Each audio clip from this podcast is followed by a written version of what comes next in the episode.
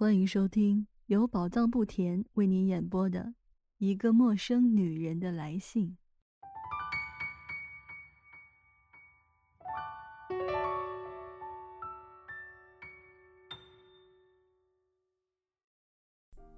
我周围的人认为我腼腆，说我害羞稚嫩，我咬紧牙关，不把我的秘密告诉任何人。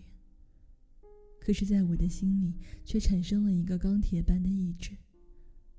我一心一意的只想着一件事儿：回到维也纳，回到你的身边。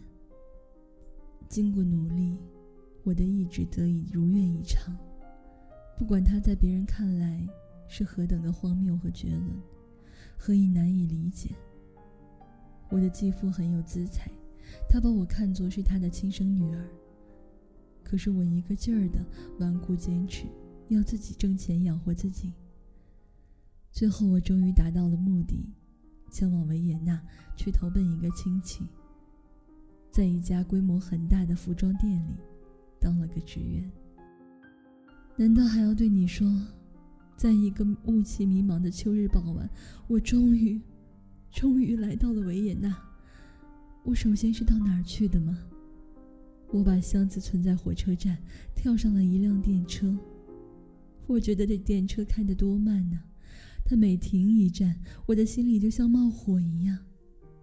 跑到那栋房子跟前，你的窗户还亮着灯。我整个的心砰砰直跳。这个时候，在这座城市，这座对我来说如此陌生、如此毫无意义的，在我身边喧嚣轰响的城市。才获得了生气。到了这个时候，我才重新复活，因为我感觉到了你的存在，你，我的永恒的梦。我没有想到，我对你的心灵来说，无论是相隔无数的山川峡谷，还是说在你和我那抬头仰望的目光之间，只相隔你窗户的一层玻璃，其实都是同样的遥远。我抬头看呢，看呢，那儿有灯光，那是房子，那是你，那儿就是我的天地。两年来我一直朝思暮想的这一刻，如今终于盼到了。这个漫长的夜晚，天气温和，夜雾弥漫，我一直站在你的窗下，直到灯光熄灭，然后我才去寻找我的住处。以后的每天晚上，我都这样站在你的房前。我在店里干活，一直到六点，活很重，很累人，可是我很喜欢，因为工作一直忙，就使我不至于那么痛彻的感到我内心的骚乱。等到铁质式的卷帘百叶窗哗的一下在我身后落下，我就径直奔向我心爱的目的地。我唯一的心愿就是想看你一眼，只想和你见一次面，只想远远的用我的目光搂抱你的脸。大约过了一个星期，我终于遇见你了，而且恰好是在我没有料想到的一瞬间。我正抬头窥视你的窗口，你突然穿过马路走了过来，我一下子又成了那个十三岁的小姑娘。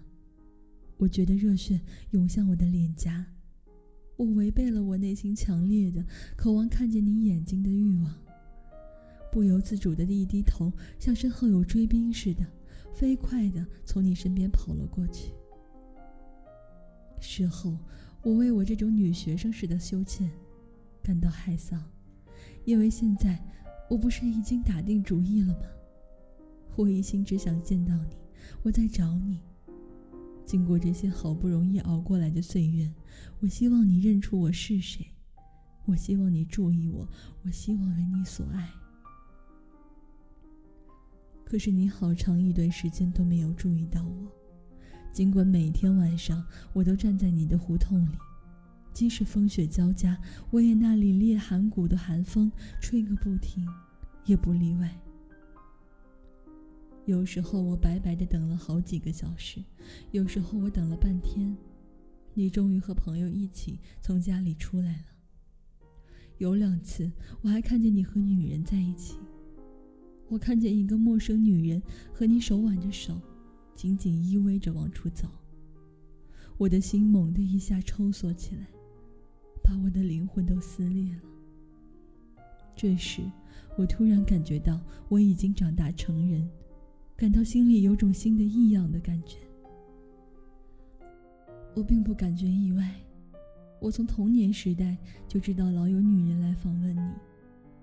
可是现在突然一下子，我感到一阵肉体上的痛苦，我心里感情起伏，恨，恨你和另外一个女人这样明显的表示肉体上的亲昵。可同时自己也渴望着能得到这种亲昵。出于一种幼稚的自尊心，我一整天都没到你的房子前面去。我以往就有这种幼稚的自尊心，说不定。我今天依然还是这样。可是这个倔强赌气的夜晚变得非常空虚，这夜晚多么可怕呀！第二天晚上，我又忍气吞声地站在你的房前，等啊，等啊。